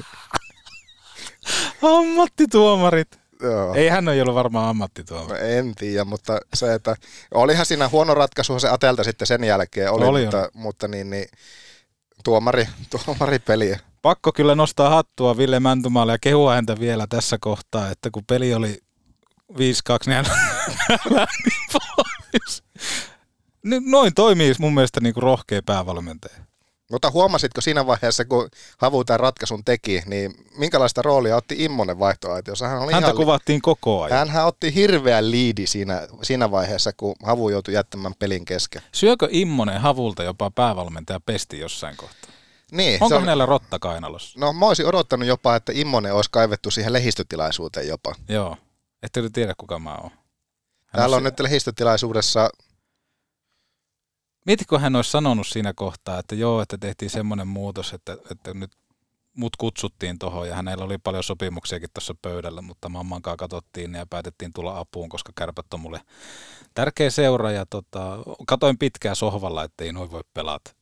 Ja lopputulos on tuossa 6-3 ja tota, jokaista voi varmaan kärppäfania jututtaa rotuarilla huomenna, että tykkäskö ne tästä näytelmästä vai laitaanko taas joukkue kriisiin, että tota, tässä mä oon nyt ja tota, ollaan sen aika, kun tässä valmennetaan.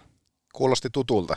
En tiedä mistä, mutta jotenkin tutulta kuulosti. Joo, mutta Immonen otti kyllä ruutuaikaa ihan helvetisti. Joo, en tiedä kuinka paljon, tietenkin yksi erä tai mitä reilu erä, kau- kauanko se havun nyt sitten loppujen lopuksi toisessa eräskö joutui jättämään. En muista. No joka tapauksessa, mutta se, että yksi erähän siinä nyt taistellaan ja mennään vaikka päälleen, mutta se, että ei, ei siellä nyt semmoista niinku suoranaista sekoilua Ei. lähtenyt. Eikä, ja mä tarkoitan sitä, että, että kuitenkin voisi kuvitella, että sitten kun pela, peluutuksesta, onko se nyt sitten, mikä se kärppien valmennuksen peluutus nyt tällä hetkellä onkaan, että onko, onko havu nyt sitten, että katsoo niin kuin isoa kuvaa, ja sitten, mutta jonkinlaista työroolia kuitenkin jouduttiin vaihtamaan siihen ja, ja niin kuin keskittää siihen kolmanteen erään todennäköisesti, kun yksi, mm.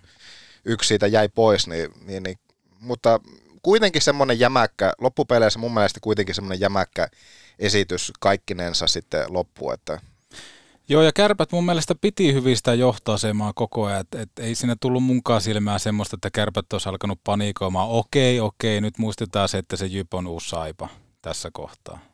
Niin.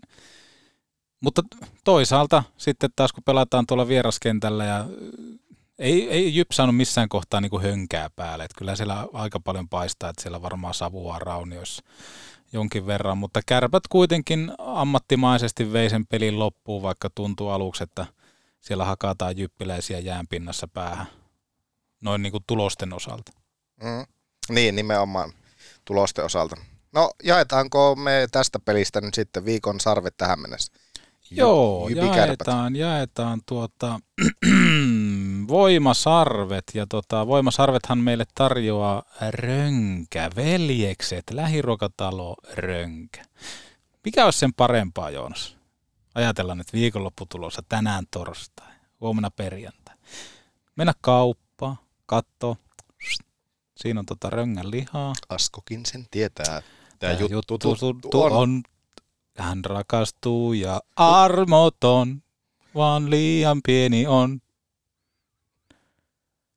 Niin, niin ottaa röngän, tiedätkö jotakin mureaa lihaa, vaikka leivän päälle tai jotain muuta, kun me kaikki tiedetään kuitenkin se, että maussa on se voima. Mitä jos mä nakkaan sulle tämmöisen, että Italian beef herkkupaistista? Ui, ui, ui. Miltä se kuulostaisi? Mä laitan tämän Onko kultainen pippuri voittaja? Kultainen pippuri, voittanut neljä kertaa kultaisen pippuri. Mä laitan tämän linkin tähän reseptiin, tähän jaksokuvaukseen. Kattokaa sitä, kuolatkaa, menkää kauppaan ja toimikaa. Ostakaa sitä rönkää. Onko se näin? Alkoi melkein pelottaa. No ostakaa sitä. Osta, osta. Osta, Joo, mutta jaetaan voimasarvia. Niitähän jaetaan yksi, kaksi ja kolme. Niin tota, haluaako Joonas Yes, sir. Aloitan ja jaan ensimmäisen voimasarven ja yksi sarvi tuosta ottelusta. Vähän viitaten ja muistellen myöskin kahta aikaisempaa peliä. Tomi Karhunen. Tomi Karhunen, Karhusen Tomi. Okei. Laitetaan Tomi Karhuselle yksi voimasarja. Tarviiko Öö, perustella? No niin, no varmaan Aika ehkä, paljon puhuttiinkin tuossa no, Karhusesta. Puhuttiin Karhusesta jo paljon, mutta se, että jos vaan katsoisi torjuntaprosenttia tuosta eilisestä pelistä, niin se, että kolme takaiskumaalia, okei, joo, kuitenkin, mutta on, onhan sitä iloa ollut nyt seurata tuota Tomi Karhosen tekemistä, että mulla tulee ne mieleen ne kultavuodet silloin, ammoiset kultavuodet, jossa Tomi Karhunen oli se kärppiä ykkösmaalivahti silloin, ja se on jotenkin, se on eleettömän olosta sillä, että mä tykkään siitä sen, hänen tuota, semmoisesta energisestä kuitenkin liikkumista. Hän on huomattava, mun mielestä hän on kuitenkin huomattavan paljon erityyppinen kuin mitä, jos nyt vaikka vertaa Westerholmiin, niin, niin tuo Karhusen tapa toimia, en pidä siitä, rakastan sitä. Rakastat oikein. Oo. Tää juttu selvä on. Yksi tähti Karhulla. Joo. Mä annan yhden tähden. Banamanin muijalle. No, onko perusteluita? Hän tuli Ouluun, kärppien peli lähti lentoon. Mitäpä siinä? Ei, mun on pakko ostaa toi kortti. Mä laitan tänne kuule hänelle yhden voimasarjan. Entä kaksi? Kaksi voimasarvea, niin se vaatii Antti Meriläinen pieniä perusteluita. Onko sulla siellä valmiina, että pystytkö ottamaan pienen ääniklipin vastaan? Aha. Ootappa nyt. Laitatko se Whatsappiin? Minä laitan sinulle Whatsappiin ääniklipin. Joo, saako se laittaa soimaan heti? Laita soimaan. Okei, katsotaan tuolta. Tuolta noin ja sitten laitetaan tuosta ja pieni hetki ja sieltä se lähtee. muun muassa Antti Roiko tuo pöytään tämän kauden aikana. Mielenkiinnolla seuraamme. Joo, kyllä pitää Mestiksen pisteennätys rikkoa henkilökohtainen, siis 60 pinnaa. Pitää mennä kau- tällä kaudella rikki, muuten on todella petty. Hän vaan nyökkäilee. Ne tehot tulee liikan puolella. Sä Niin, mä testasit. mietin, että tarvitko liikaa vai Niin. mesti. Niin, siis Sä- liikaa, totta Sä kai. testasit, joo. Niin, Tuo oli pelkkä joo, testi. Jäämme seuraamaan. Jäämme seuraamaan, mutta hei, kiitos Aleksi. Kiitos paljon. Nyt Kiitos, pidä joo. pää oikeasti ylhäällä. Mä pidän pää ylhäällä, ei. Nyt pidä se pää ylhäällä oikeasti. Kaikki, tie- Joonas, mä rakastan sua. kaikki tiesi silloin syksyllä, kun tehtiin tuota jaksoa Antti Roikon kanssa. Niin Oliko se noin pitkä se hiljaisuus siinä? No vittu, sehän oli, tuo oli leikattu versio vielä siitä. Mä en viittinyt jättää sitä kaikkea siihen. Ai Paljon- jumala. 60 pistettä pitää tulla Mestiksessä ensi kaudella. Olisitte nähnyt se ilman. Se oli tonnin katse oikeasti Antti Raukolla. Mutta mut minähän tarkoitin siinä, että se menee liikassa rikki. Se Mestiksen edelliskauden pisteennätys pitää rikkoa nyt liikaa. Haluatko kuunnella tuon klipin vielä uudestaan? No kuunnellaan, kuunnellaan. Muun muassa Antti Roiko tuo pöytään tämän kauden aikana. Mielenkiinnolla seuraamme. Joo, kyllä pitää Mestiksen pisteennätys rikkoa henkilökohtainen, siis 60 pinnaa. Pitää mennä kau- tällä kaudella rikki, muuten on todella petty. Hän vaan nyökkäilee. Ne tehot tulee liikan puolella. Sä Niin, mä testasit. mietin, että tarvitko liikaa vai. Niin, niin siis Sä- liikaa, totta Sä kai. testasit, joo. Niin, Tuo oli pelkkä joo, testi. Onhan siinä Ahmikselta huonoa kommunikaatiota. No kyllä, jopa alkoi... On jopa... pelle jätkä tää Ahmis. On, ihan täyspelle. On, mun mielestä joo, voisi antaa mulle negatiivisen voimasarven tuossa. Mutta Antti Roikokin tuossa hetkessä, niin hän otti tuon ihan täys, täytenä kettuiluna. No muistatko, kun Ismo Lehkonen suututti Mikko Rantas? Saatiin eläisi. Pitääkö mun nyt yrittää kaivaa itteni tältä kuopasta? Koska kaikki tässä mitä on- mä sanon nyt kuulostaa selittelyllä. Niin, tai kenet nämä seuraavaksi suututat, niin saahan tämmöinen. Mutta Antti Roikon tarina oikeastaan tuosta haastattelusta tai tästä kauden syyskuun harjoituspeleistä liikastarttiin ja sitten syyskausi, mitä hän on pelannut, niin kyllähän se vetää, tai niin kuin hakee vertaista. Joo, se on ihan totta. Ja hän on pystynyt pelaamaan kyllä, kyllä karvahuurteessa tosi hyvällä itseluottamuksella. Ja nimenomaan ö, tykkään siitä, että Ville Mäntymaalla oli pokkaa nostaa hänet, Ville pokkaa, hänet, oli pokkaa nostaa hänet tota, ylivoimaa. Koska selkeästi hänellä on kädellisiä taitoja siihen ylivoimaan ja toi jotain tiettyä juonikkuutta. Joo, ja tuolla alustuksella kaksi voimasarvea lähtee Tommi Kivis. No ei. Ää, kaksi, An- Aleksi Antti Roiko kaksi. joo, Kaksi voimasarvea, kaksi plus yksi ja, ja tuota, niin oispa, saanut, oispa saanut se hatunkin. Niin kuin hän muisti TV, TV-haastelussa kertoa, kokoon haastelussa kertoa, niin kaksi Hei, tehdään semmoinen, tehdään semmoinen tohon, kun tota, mä tiedän, että, että porukka, porukka vihaa mua, niin laita sinne Petopodin Whatsappiin jossain kohtaa tämän päivän aikana äänestys, tai vaikka huomenna siitä, että, että tarkoittiko Ahmis, että Antti Roiko rikkoo pisteennätyksen liigassa vai mestiksessä? Olisi mukava saada vähän dataa siitä, että miten porukka ymmärtää ton. Mutta totta kai oli törkeä Ahmikselta. Oli se törki. Joo. Nostetaan, nostetaan käsi virhe. Saat kuitenkin jatkaa vielä. Kiitos. Tämän, Kak, kaksi tämän voimasarvea. Connor Banaman. Peli riemu näkyy. Pikkuhiljaa kärpät on ollut kärsivällinen. Kärpät on laittanut jopa päävalmentajan vaihtoa. Näin ollen Connor Banaman on sitten ilmiliekeissä tuolla kentällä. Välttämättä 5-5 pelaamisessa nyt siellä on edelleen isoja ongelmia siinä, että miten hän pystyisi olemaan koko ajan se voittava. Mutta mut kyllä hänestä niin kuin paistaa läpi semmoinen tietty vapautuneisuus. Ja jos hänen ranteitaan katsoisi, niin ehkä pienet kahleet on sieltä lähtenyt pois. Kaksi voimasarvea Conor Banamanille. Alkaa toimittaa. Alkaa toimittaa. Kaksi voimasarvea lähtee sitten Ville Koivuselle. Eikö anna kolme? En. Kaksi voimasarvea, siis toiset kaksi. Joo, mä olin, mä olin antamassa jo kolme voimasarvea Ville Koivuselle, mutta sitten mä muistin, kuinka hän vei Aleksi Antti Roikon. Ah. Yritti kalastella Aleksi Antti Roikon maalin pois sieltä. Aika ilkeä. Tuul, tuuletti jo osittain hattutemppua jossakin kohtaa peliä. Mutta ehdottomasti kaksi voimasarvea Ville Koivuselle. Kaksi plus kaksi hetken aikaa hattutemppu tähänkin kauteen. Niin ehdottom, ehdottomasti, ehdottomasti. Yhden kauden maaliennätys on nyt rikottu ja onko jopa sillain, mm. että Ville Koivusesta tulee, nyt alkoi nyt miettimään tätä, kun en näitä tilastoja ihan ulkoa muista, mutta milloin viimeksi Ö, aika harvaa lukuinen joukko on kuitenkin kärppiä, kärppiä runkosarjassa 20 maalia kauteen tehneet, jos miet- mietitään nyt viimeistä vaikka viittä vuotta.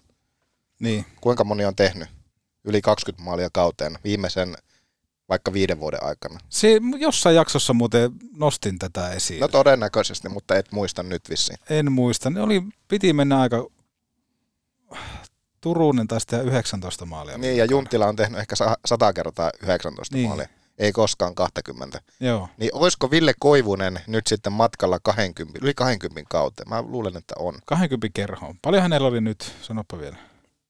No olisiko nyt sitten se 13? Joo, no menee miinus, se rikki. miinus Havumetsien jääkekossa menee rikki. Mm, No, no, Veikkaan, että ensi viikolla jopa juhlistetaan kakkukahveilla 20 maalin rajapyykki. Niin, voi olla, voi olla tai jossakin kohtaa toivottavasti, mutta aika harvinaista herkkua on ollut. Mm. Puhumattakaan kolmosella alkavasta lukemasta. No se on juuri näin. Ää, kolme voimasarvea lähtee Ahmiksen osalta Nivala suuntaan Atte Ohtamaalle.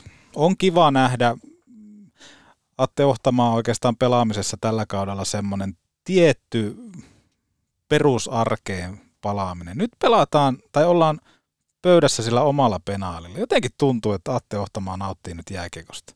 No, on nauttinut koko kauden, mutta siis On. se, että en tiedä mitä hänelle on tapahtunut. Onko hän niin toipunut vammastaan tai jotain, mutta Ade on Ade. Aina aukeaa koskaan kiinni. Ade Oht- Ohtikselle kolme voimasarvea. Ja sitten kun joku suuttuu siitä, että jollekin Banamanin muijalle annetaan yksi voimasarve, niin laita vielä yhden voimasarven jakoon. Et laita, laita, laita. laita. Mä haluan jakaa yhden voimasarven vielä lisäksi Aleksi Antti Roikalle. Ok, ok. Onko vielä jotakin lisättävää? Ei mitään. Hän on pelannut helvetin hyvin. Ei oikeastaan muuta lisättävää. Ei se paljon muuta tarvi. Ei paljon muuta tarvitse. Mä jätän sen yhden voimasarven Jemeliin Je- ensi viikkoon. Missä päin on Jemel? Jemen. Ei kun Jemelle. Jemel. Joo. Kyllä, kyllä.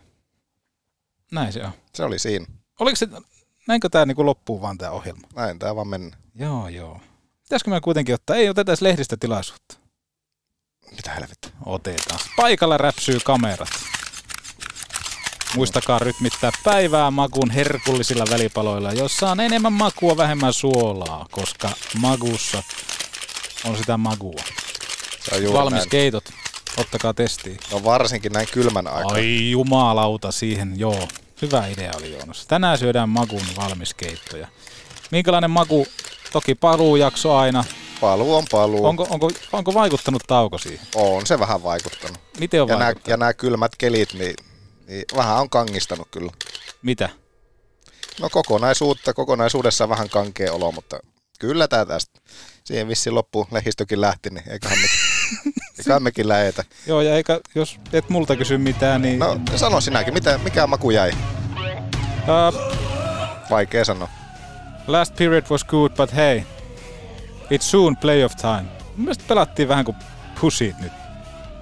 Oli ihan hyvää tekemistä. Niin, a, joo, oli joo. Mutta jotenkin meidän pitää löytää se pilleri, että me pystytään haistamaan se kahvi jälleen. Se on totta. Sata kuntaa kohti hei tänään illalla. Niin on Suomen peli. Suomi jenki. Lauri Midas Mikkola johdattaa Suomen U20 MM-finaali. Se on juurikin näin. Onko se Jenkkiä vasta? Joo, tänään on Jenkkejä vastaan ja onko sitten finaali Kanadaa vastaan? No Kanada tippui jo. Niin, Kanada tippui jo. Oon mä seurannut niitä No pelejä silmä kovana. Suomi, Ruotsi, mieti Göteborgissa. Oi, se olisi ihanaa hiljentää jälleen kerran Jani Nyymanin voimin. Se olisi hienoa. Se olisi kyllä hienoa. Joo. Ikke Kokko. Miten on muuten, kun oot kattonut noita Suomen pelejä, niin minkälaisia ne on ollut? No vähän vaihtelevahan se on ollut, että näytti siltä, että lauluun lähtee koko joukkue. Mutta niin se vaan sitten Ruotsi sytytti ja nythän he on hirveässä liekissä tällä hetkellä. Joo. Itseluottamus on kohillaan ja mennään, mennään koko ajan kohti vaan sitä suurta tavoitetta. Kiva olla takas. On, on joo. Jatketaanko me maanantaina? Maanantaina jatkuu ja sittenhän meillä on vieraskin. Oh. Kiitos Joonas. Kiitos. Olet ihan. Hei hei. Ja komea. Après, c'est quoi Oubliez tout de suite.